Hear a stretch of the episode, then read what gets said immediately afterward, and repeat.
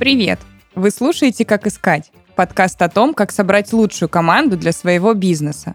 Этот подкаст мы делаем в студии Red Barn. Меня зовут Анастасия Серебренникова, и я HR-директор крупного облачного сервиса. Каждый выпуск ко мне в студию приходят специалисты из крупных компаний. Вместе мы обсуждаем востребованные профессии и рабочие способы по поиску лучших кадров на рынке.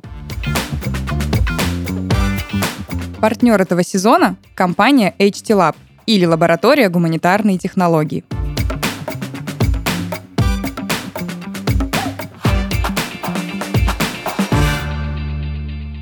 Сегодня у нас в гостях Екатерина Стародубцева, карьерный консультант и основательница агентства Хурма Рекрутмент. Катя, привет! Настя, привет! Спасибо большое за приглашение. Очень рада сегодня здесь быть с вами. Надеюсь, э, я буду полезна. Я уверена, что ты будешь полезна. Во-первых, я тоже очень-очень рада тебя сегодня видеть и слышать э, в нашей студии.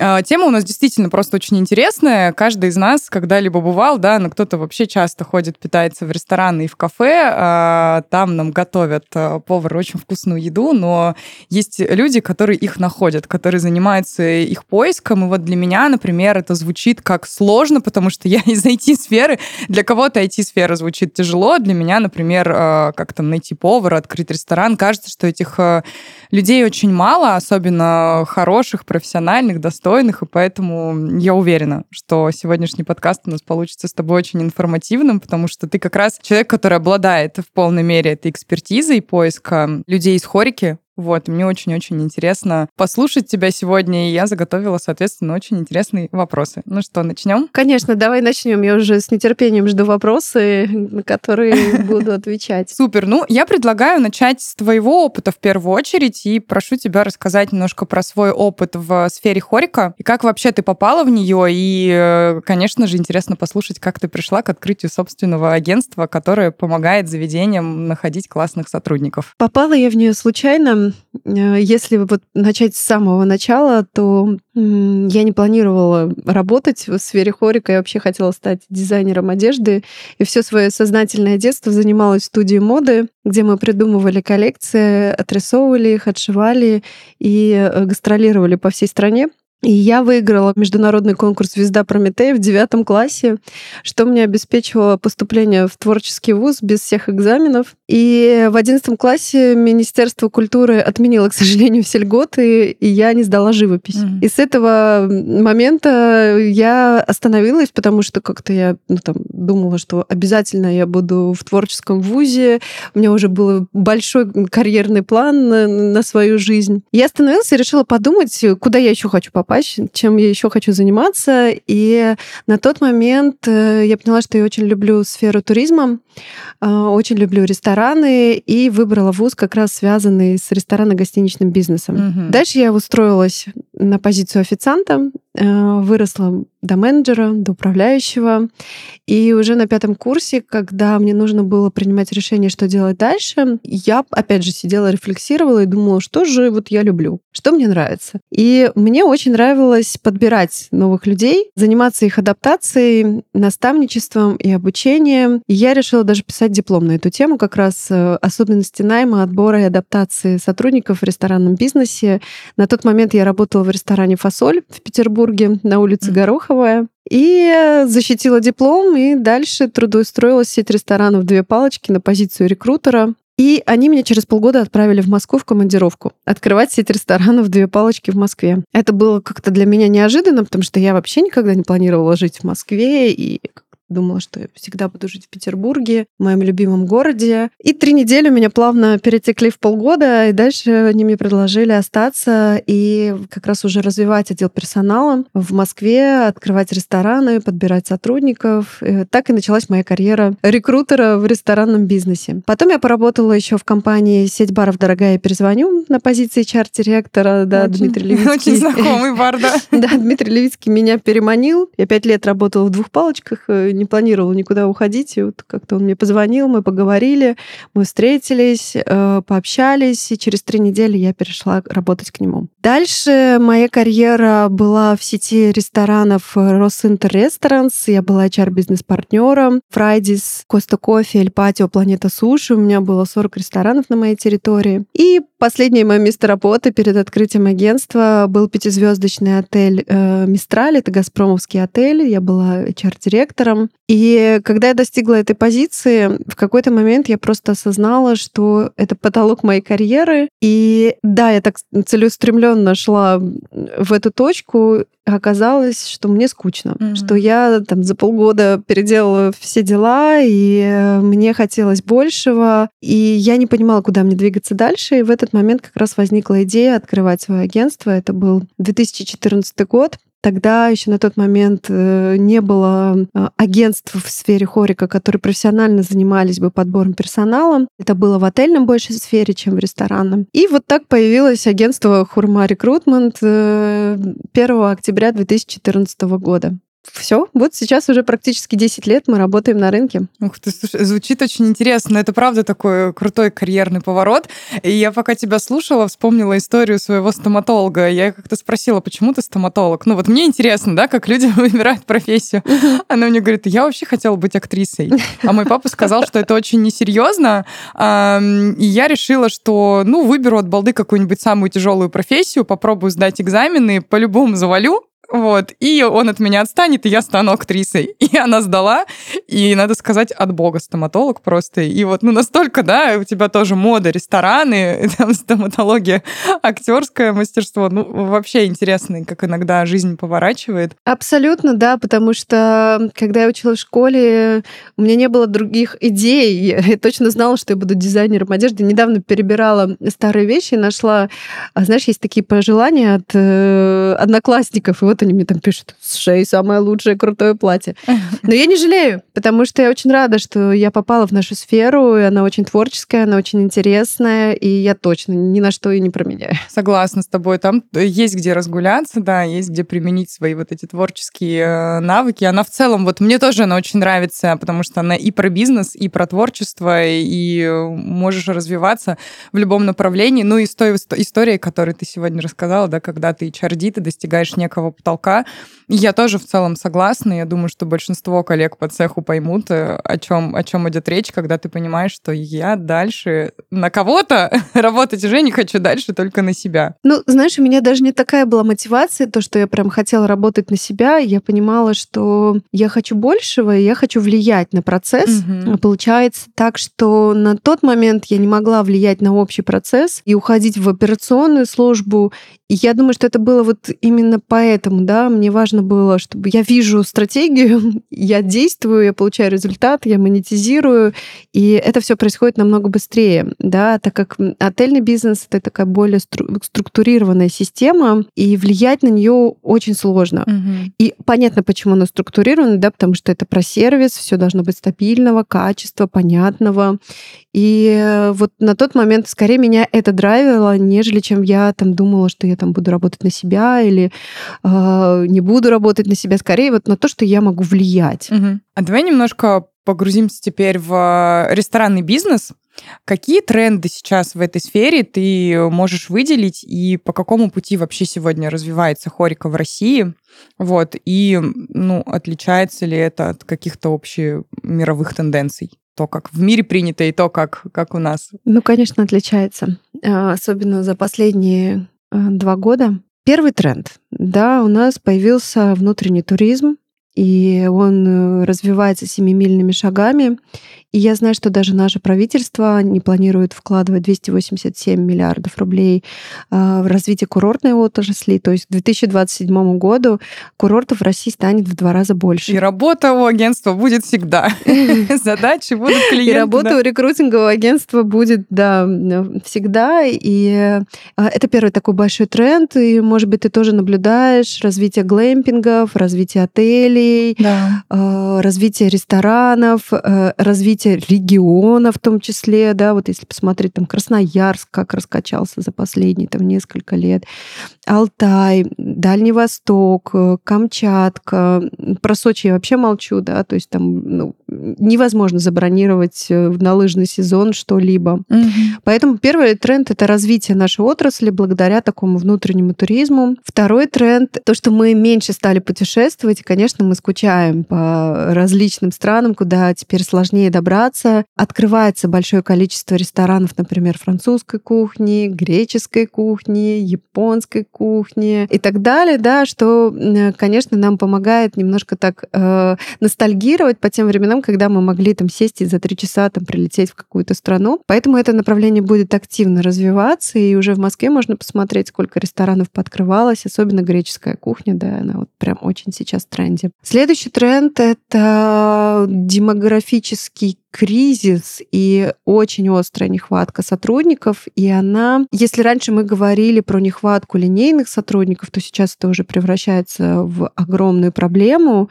но и в том числе это распространяется и на топовые позиции. Давай тогда там по полочкам сначала разберем линейных сотрудников, потом поговорим про топов. Линейка у нас была демографическая яма, да, когда в 90-х родилось мало людей, и рождаемость со смертностью сравнялась только в 2012 году. Это первое. Второе, наша профессия она до сих пор не очень престижна, и не каждый готов идти работать официантом, поваром, хостес и выбирать эту сферу как свой карьерный путь. Я в этом году побывала на нескольких днях карьер в различных вузах, в том числе МГУ, на кафедре географии. У них есть направление туризма. И даже вот несмотря на то, что студенты учатся в нашем направлении, они не готовы выбирать э, начальные позиции э, ни в отелях, ни в ресторанах. То есть для них это не очень привлекательно. Плюс рост доллара к рублю э, повлек за собой отток кандидатов из стран СНГ, и вот там те же граждане Узбекистана, им сейчас намного выгоднее поехать там в Корею или в Арабские Эмираты или в ту же Англию.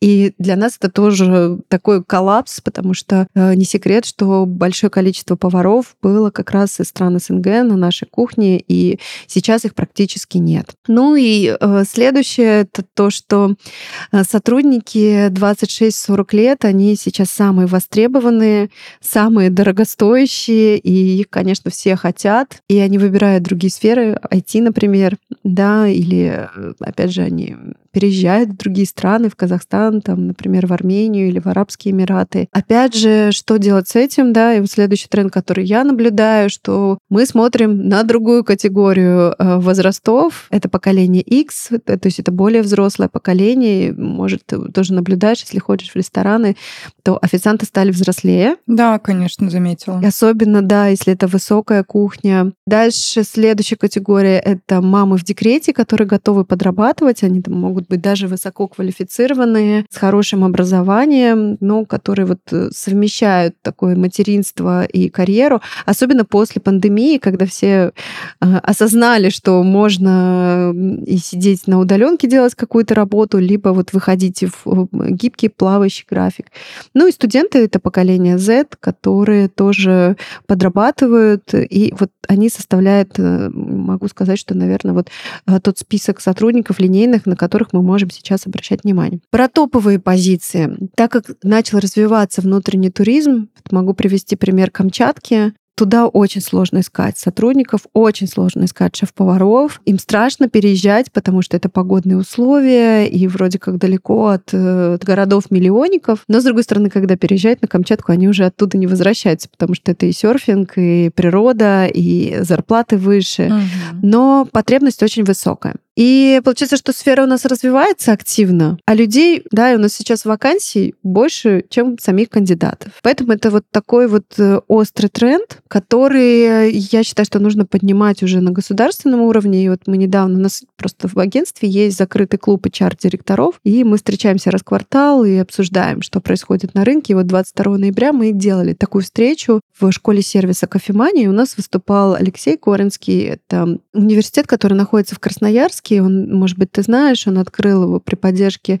посольства Франции и России. Это филиал Бакюза. Это первое учебное заведение, которое дает шеф-поварам диплом о высшем образовании. Вот он рассказывал, да, как они к этому пришли, почему именно в Красноярске. Ребята, поступая там на первый курс на кафедру, где они получают диплом о высшем образовании на шеф-повара, их уже распределяют по всем ресторанам, таким достаточно известным, на стажировки и дальше берут на работу. Потом у нас выступал как раз вот зав кафедры географии МГУ. Наталья, она рассказывала про то, что они делают на государственном ну, уровне с точки зрения переквалификации кадров, да, какие они запускают курсы, какие-то краткосрочные, чтобы быстрее можно было пересобирать команды. И выступала Инесса Эрмишкина, она руководитель учебного центра кофемании. Они уже на этапе девятых классов э, рекрутируют кандидатов, которые дальше идут в поварские училища, и они работают с преподавателями в поварских училищах. То есть они, чтобы преподаватели, которые обучают будущих поваров, чтобы это не было только с точки зрения теории, это была практика, чтобы ребята получали те знания, которые позволяют им сразу же выходить, например, на работу в кофеманию. То есть видишь, сколько всего запущено, столько разных процессов, столько разных трендов. Ну, я согласна, что нужно больше популяризации э, профессии, потому что, ну, что мне первое приходит на ум, да, я говорила уже, что я совсем не из этой сферы, что повар, либо тот, э, кто он, э, я не знаю, куда пойти, уйду после девятого класса, пойду учиться на повара, либо человек, у которого действительно чувствует, что это его призвание. Вот я прям хочу, я горю, и вот, э, кстати, я думаю, что большого успеха как раз-таки достигает вот эта вторая категория, да, как по твоему опыту. Те, кто действительно горит этим, как ты модой когда-то. Знаешь, думаю, что да, но опять же, часто в ресторанный бизнес сотрудники попадают случайно подработать на какое-то время, дальше втягиваются и осознают, что это может стать их призванием, как у меня, например, угу. это было, да? Да, да. Я не планировала попадать в ресторанный бизнес, работать в ресторанном бизнесе, но мне здесь очень понравилось, и рада, что я построила карьеру. Поэтому, да, нужна популяризация профессии, я надеюсь, что она будет. Я надеюсь, что эта профессия станет престижной, и да, вот шеф-повара, которые на обложках журнала, они там рок-звезды, а, да, они такие красавчики все. Вот недавно недавно была премия «Шеф-повар года», и вот смотрю на них, да, вот на Андрея Шмакова, там, на Георгия Трояна, и на сцене насколько вот они молодцы, да, вот они, конечно, фанаты профессии. Ты сейчас вспомнила, а, есть такая школа Стэнфуд э, от метро Кэш Керри, они открыли ее несколько лет назад, и вот они тоже делали дни карьеры, и они приглашали практически выпускников поварских училищ Москвы разных, и приглашали топ-менеджеров менеджеров из там, компаний, например, White Rabbit Family, Васильчуки. Это бренд-шефы и управленцы, которые этим ребятам, будущим поварам рассказывали, да, почему вот тут классно работать, да, и что вот вы будете вот тут, тут, тут, тут, и будете общаться с такими людьми, у вас будет возможность стажироваться. Вот нам точно нужна популяризация профессии. Абсолютно. Ты вот просто рассказываешь, и знаешь, у меня не так давно была спикер на подкасте, и мы разговаривали с ней про агро-сферу. И вот очень похоже, все очень похоже. И там тоже не хватает популяризации, поэтому есть такая проблематика, я согласна в целом с тобой. Но для меня это, да, всегда было. Думаю, вот бы дома такого иметь человека, который просто прекрасно готовит изысканные блюда и все такое, но это действительно и иногда, я думаю, даже это можно назвать искусством. Ну, не иногда, это и есть искусство, да, потому что что такое искусство? Это когда задействованы все органы чувств, да, мы можем смотреть mm-hmm. на картину, а мы можем ощущать вкус блюда, а можем соединять это все вместе еще и с музыкой, и с какими-то тактильными ощущениями. Поэтому, конечно, это искусство. Да, и не случайно есть такие рестораны, как «Красота» или «Артест», да, которые тоже прям чистое искусство. Mm-hmm. А вот ты как раз заговорила сейчас про бренд шефов, э, шеф-поваров. Вот очень э, хочу тебя здесь поспрашивать. В кафе и ресторанах действительно же работают э, разного уровня сотрудники. Это могут быть повара, шеф-повары, сушефы, бренд-шефы. А можешь подробно, пожалуйста, рассказать, что входит в обязанности каждого из них и чем они друг от друга, собственно, отличаются? Давай начнем с бренд-шефа. Это такой очень творческий человек, который способен разрабатывать блюда, который понимает, как соединять вкусы и создавать что-то новое. Не каждому повару это дано, да, кто-то очень классно управляет, кто-то классно там готовит, кто-то классно исполняет, а вот как раз бренд-шеф это тот человек, который способен соединять вкусы.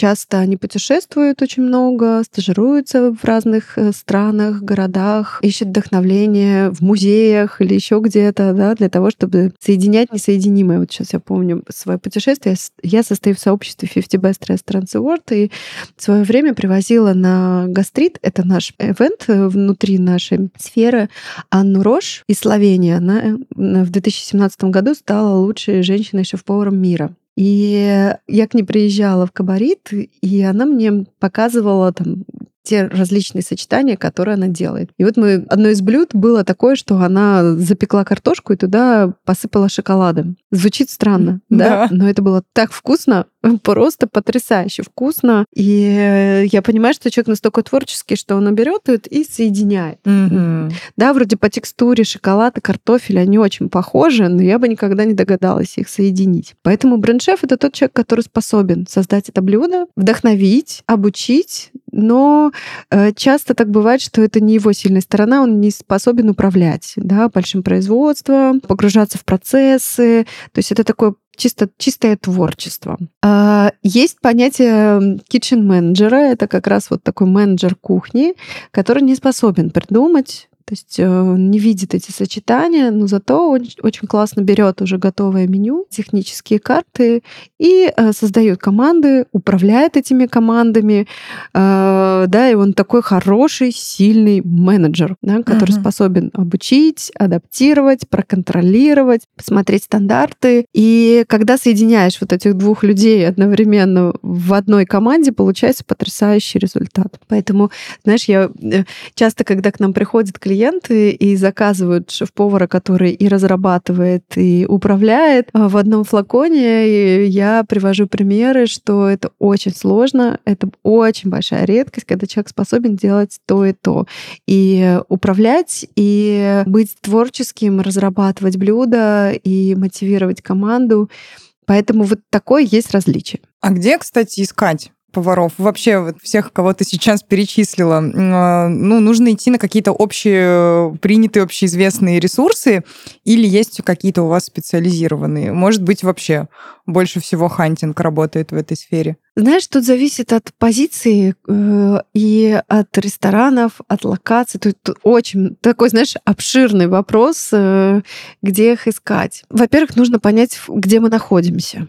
Во-вторых, что это за компания? Это какой-то авторский проект или это сетевой? А, сколько посадочных мест? Что мы хотим? А, это фастфуд? Это fine dining? Может, это вообще э, там food truck? Угу. Да, то есть тут вот очень много таких нюансов, на которые нужно обращать внимание. И дальше, уже исходя из этой информации, мы должны с тобой понять э, профиль кандидата, какой этот человек и где он гипотетически может читать информацию о вакансии, либо где он может находиться. Вот, например, у нас недавно пришла заявка, мы искали а, в небольшую сеть ресторанов шеф-повара, и сеть ресторанов находится в Омске, и заказчик, он очень амбициозный, он хотел кандидата из списка Where to Eat, да, вот эта премия, которая у нас есть. И объясняешь э, заказчику, что это просто невозможно, потому что, ну, э, шеф-повар, который находится уже, там, получил эту премию в РТИТ, ему будет непривлекательная позиция, потому что он хочет, скорее всего, работать в каком-то знаковом месте, и даже высокая зарплата его не будет привлекать. Но для вас мы можем, например, найти какую-то начинающую звезду,